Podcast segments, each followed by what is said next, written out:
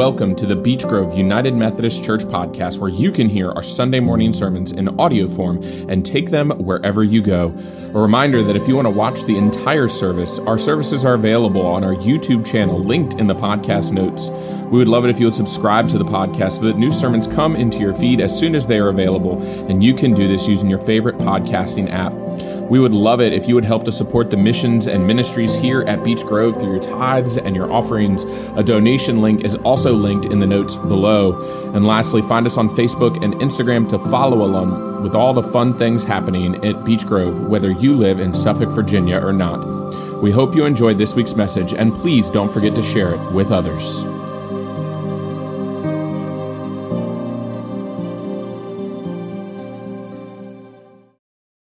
This is a reading from the book of Proverbs 1, verses 1 through 7.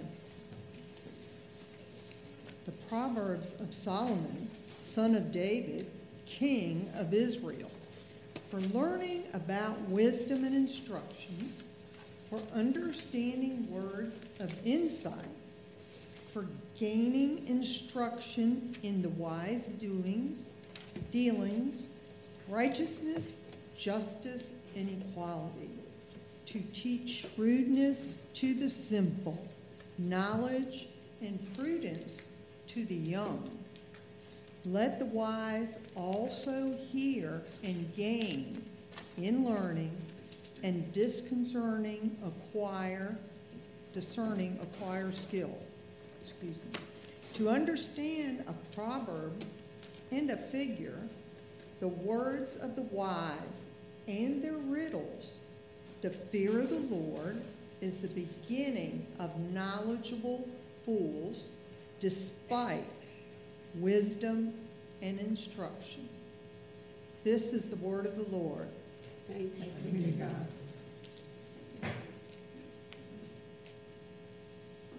Holy and gracious God, may the words of my mouth and the meditations of each one of our hearts be holy and pleasing to you. That through your word for us this day, we would continue to grow in knowledge and wisdom of who you are, of who we are, and of who you call us to be. It's in your son's name we pray. Amen. Amen. All right. So this is the uh, last sermon in this series on questions of faith. So I want to start by uh, thanking uh, all of the folks who submitted questions. Who knows, maybe we'll do this again. So if you have other questions, uh, either hold on to them or, or, send them in to me. I love to read them. Or uh, you are more than welcome to come visit me here at the office or come visit me at Gather on Thursdays, and I can try and help answer just about any question. I can't promise an answer on the spot. A lot of these sermons, I've spent hours trying to bring an answer to it. Uh, but for our uh, final sermon in this series, our final question, the question is Are faith and religion compatible with philosophy? Can one be a believer and still follow practical philosophy such, such as Stoicism? Now, many of you probably won't know what Stoicism is. We'll get to that. Um, well, I'm not going to explain it in depth, but we'll get to sort of this practical philosophical understanding later. Um, but if I'm being honest with myself, I, I, I feel as though this is less uh, saving the best for last sermon and more saving the, the toughest for last, or at least the most technical.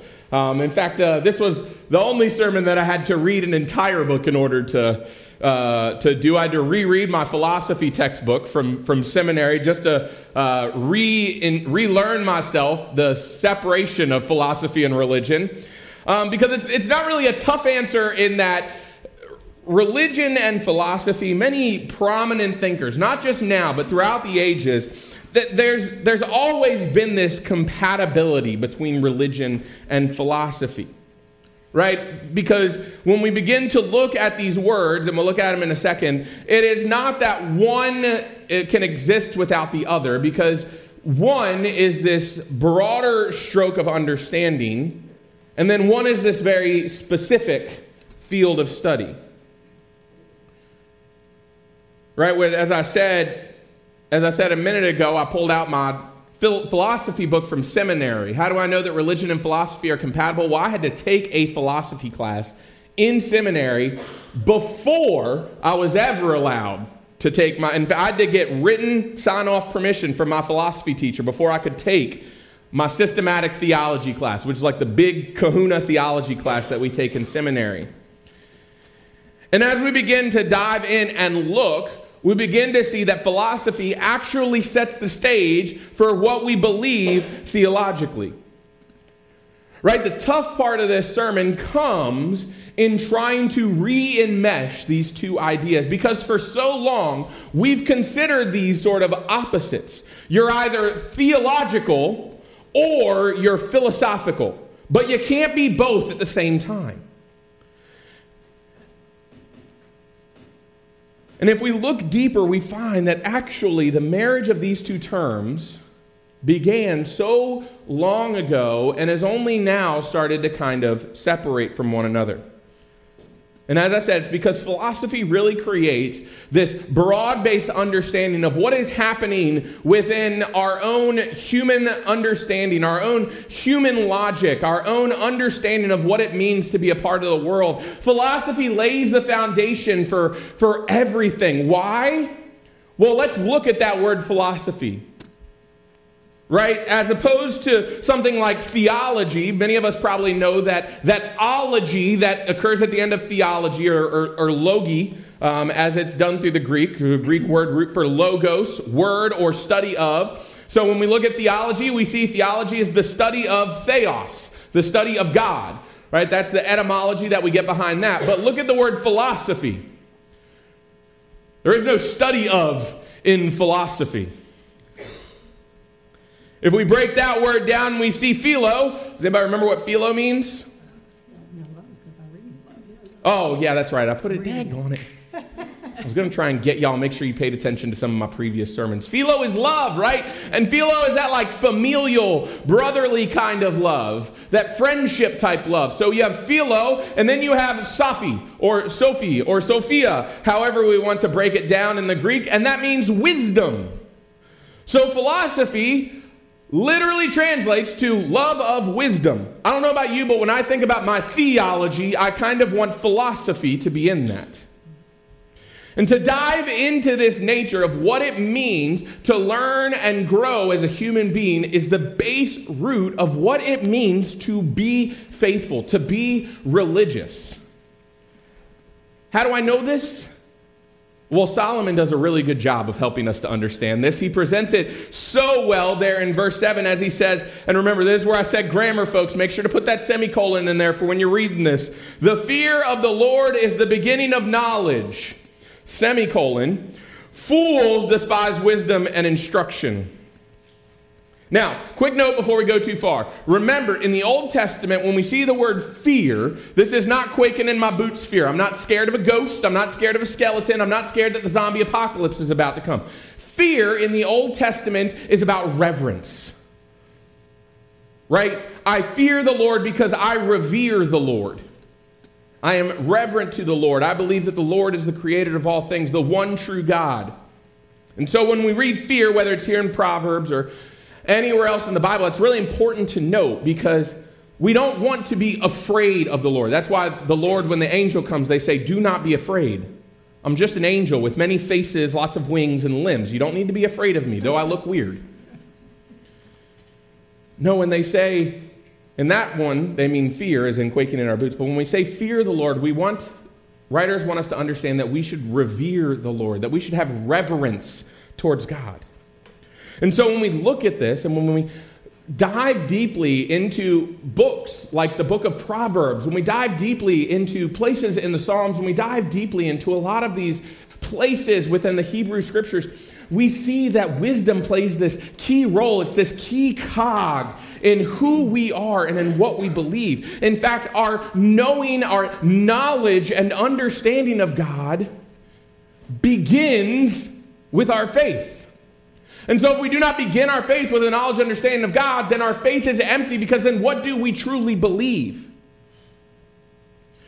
And we see this all throughout the Jewish scriptures. We see this focus on wisdom and knowledge because it lays the foundation for who we are called to be. And really, when we begin to look through the history, not just of, of Judaism, but when we look through the history of Christianity, it is knowledge and wisdom that leads to some of the greatest religious revolutions and enlightenments that we've had.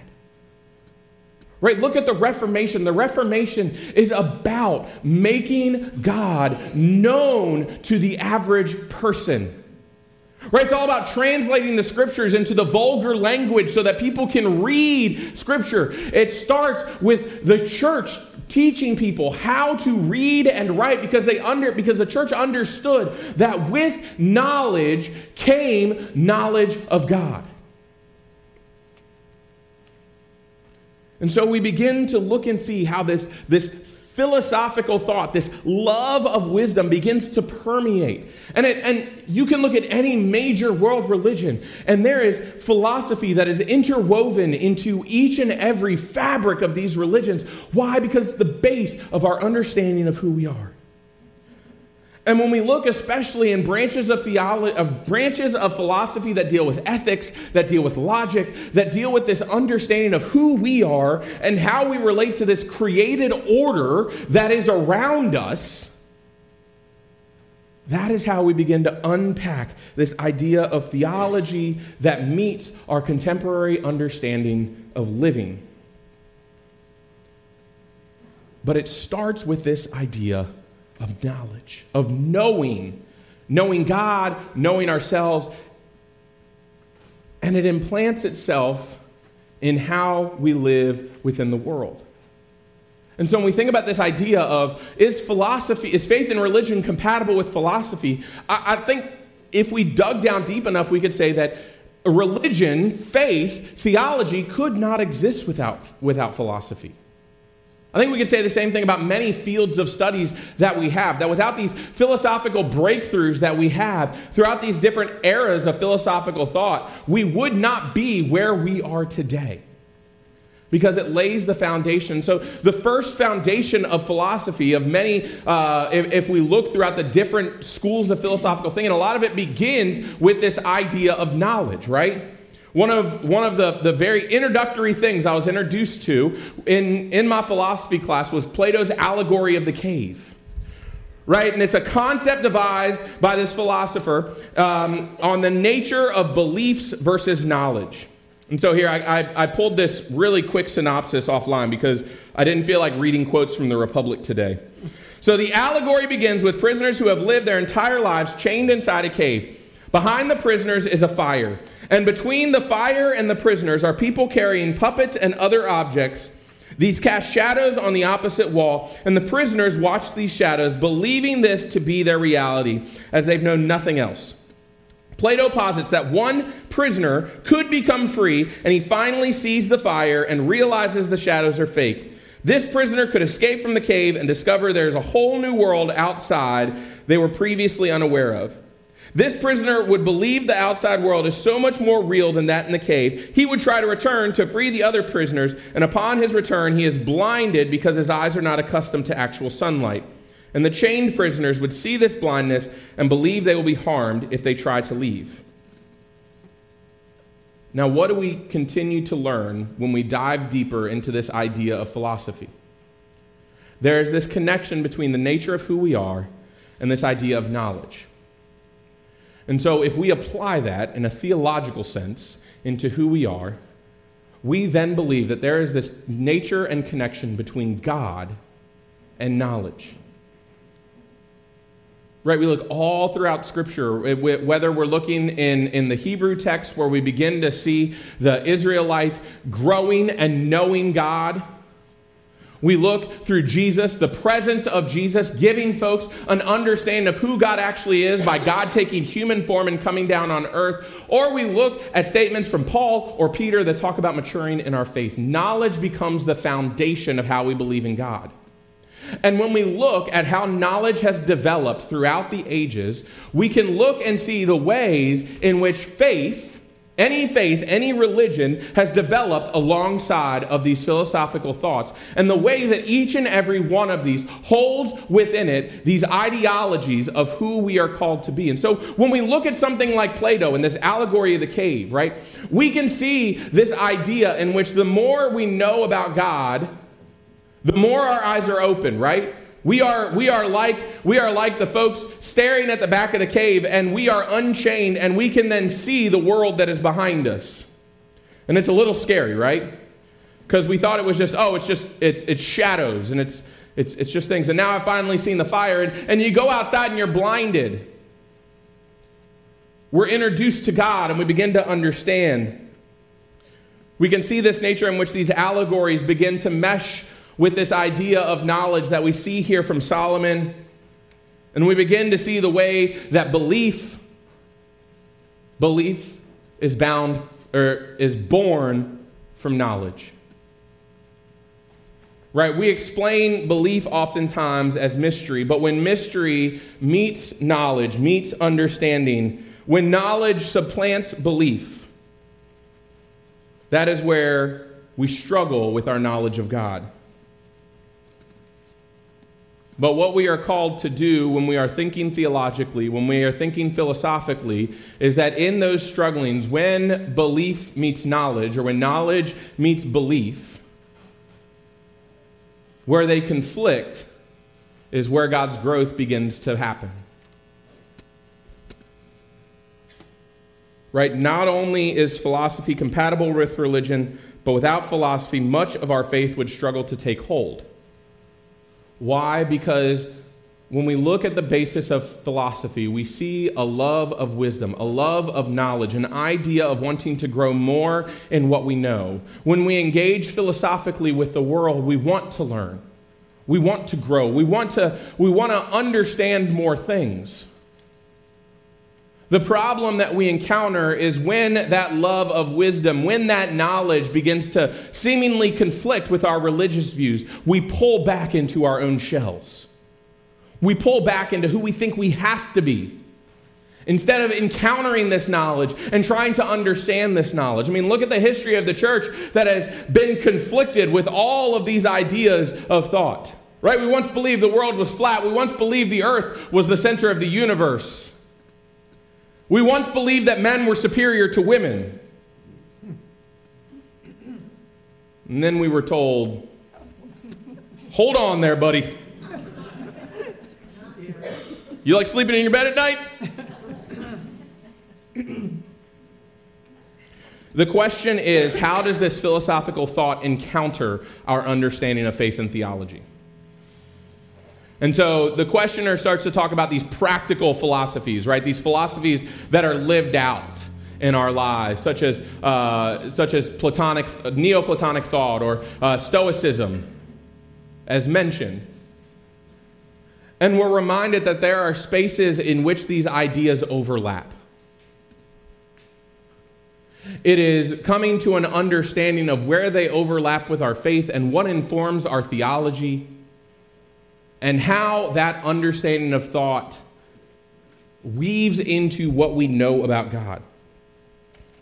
It helps us to build this worldview of what we know, of what we see, of what we experience. And it begins to lay the foundation for our theological understanding, much in the same way that we call in our Methodist doctrine this idea that our doctrine, our theology, is formed by scripture, tradition, reason, and experience. Friends, let me tell you that reason in there is all philosophical thought.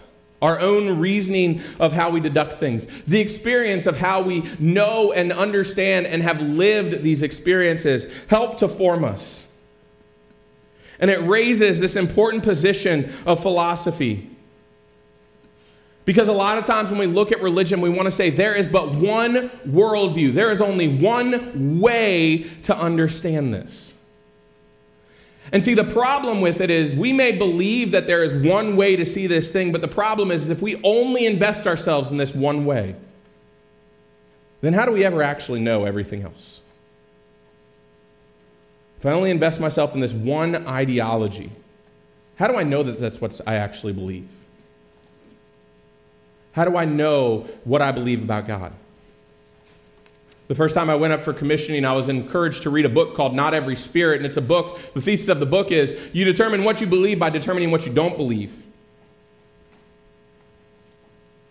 And so when we begin to form this worldview, when we begin to look, we begin to see how we interact with the world.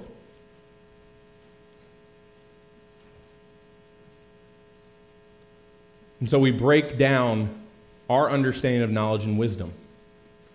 Right? Why do I have to take philosophy in order to take systematic theology? Because if I don't understand what it means to think, then how's that going to understand what it means for me to believe?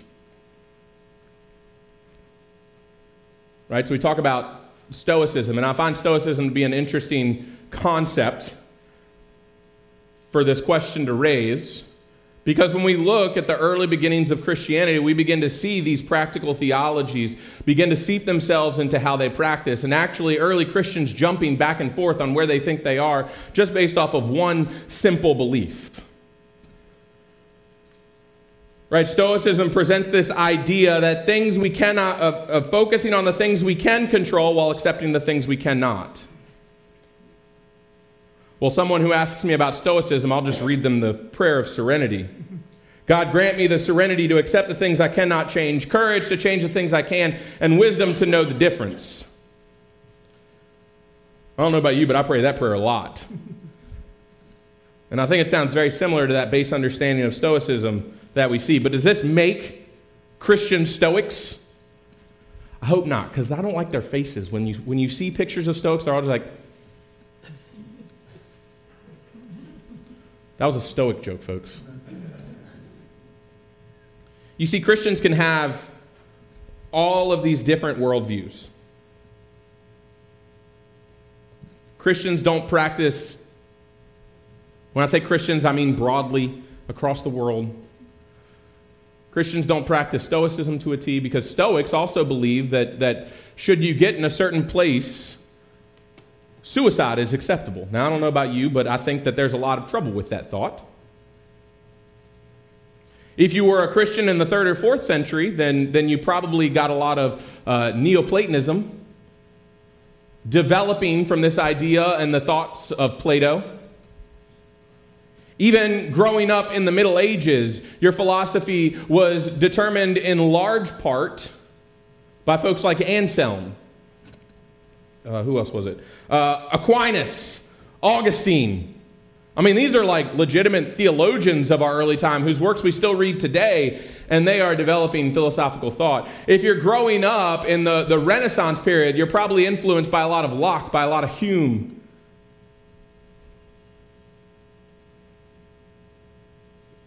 A lot of times, our belief dic- is dictated by those who are around us. But it's always meant to be that understanding of wisdom and knowledge that plays that role in who we are. And so, if you believe in parts of Stoicism, have fun. I will probably push back on some of those ideas. If you think that you align a little bit more with a different philosophical thought, that's fine. What we don't want to happen is to get ourselves so pigeonholed into one worldview in one area that we miss all the other stuff that is happening around us. Right? This is why it's so hard to think like, okay, if I'm going to preach on philosophy, well, what do I preach on? Because philosophy is literally everything. I mean, I'm looking on Wikipedia and it's like long. But when we think philosophically, when we think in this nature and tradition of wisdom, we begin to place the foundation for how we experience God and how we live into God's kingdom. And so the way in which we the way in which we live philosophically, the way we learn, the way we study, even the way we sometimes practice whatever philosophical beliefs we have can help to inform our theology. Right? There are many of us who probably have a philosophy that is very focused on human nature, thereby creating a great sense of social justice within our lives. There are some folks who probably have developed philosophical roots in this, in, in this um, Oh man, I've, I've lost my words. Mm hmm. All right. He'll circle back around. Maybe. Give me, give me 30 or 40 minutes. But it's tough to look the other way when, when philosophy seems so embedded in our lives, when philosophy is the base of our understanding. Right? If I encourage any of us to do anything, it's not to get lost in all of these different areas and all of these different practices. But it's encountering everything. It's acknowledging everything that is around us.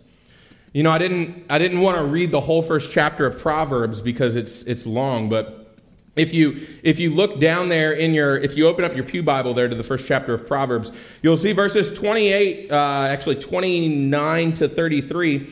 Um, Solomon writes, it says, Because they hated knowledge and did not choose the fear, the reverence of the Lord, would have none of my counsel and despised all my reproof. Therefore, they shall eat the fruit of their way and be sated with their own devices. For waywardness kills the simple, and the complacency of fools destroys them. But those who listen to me will be secure and will live at ease without dread or disaster. All right, beyond the ego of listen to me, what do we hear here? Right? We hear that there is this idea that when we are in conversation, when we are talking, this idea of wisdom plays a role in how we communicate with one another. What I hear when, when Solomon starts to talk about this, and when he says up in that top part, in verse 7, he says, Fools despise wisdom and instruction. That's how we grow in our faith.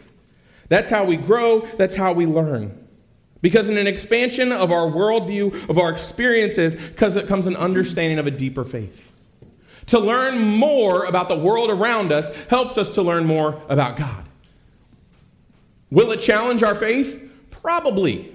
There's a very good likelihood. But does that mean it's not worth learning? Does that mean it's not worth wrestling? Does that mean it's not worth the attention that it needs? I mean, it may seem harsh. And I don't want to I don't want to be like I don't want to say like, oh, look, if you're not willing to learn, then get out of here. But it truly is this idea that if we are not willing to engage on a wisdom and a knowledgeable perspective, if we are not willing to engage and to learn and to understand, then we lose the basis for our entire religion, for our entire understanding of faith. Our faith becomes an empty box. My job as a pastor, it, it, this is going to sound really weird for a second. My job as a pastor is not to tell you what to believe. And if you're upset with that, I'm sorry. I'm sorry. But it's not my job to tell you what to believe. Aside from Jesus Christ as Lord, that's the only thing. It's a part. It's a part of my job. You have to believe that. Um, but even like really, like if you don't want to get baptized, then, uh, I, sorry, rabbit hole. But I don't tell you what to believe. What I do is I give you information to help broaden your understanding of faith. What I do, what my hope is, is that I hope that I preach sermons that have you asking more questions. Why? Because in asking more questions, you develop that faith. You develop that understanding. If I just stand up here and tell you, you must believe this. I remember being a kid and being like, why? Why? Why? Why? Friends, if philosophy and religion are not together, then it makes it really hard to think about what the future of religion holds. If we're not willing to learn, if we're not willing to wrestle, if we're not willing to be a part of how we know and understand wisdom in this world, then we have lost the basis for our religion. Every way we use our wisdom becomes a source of faith for us.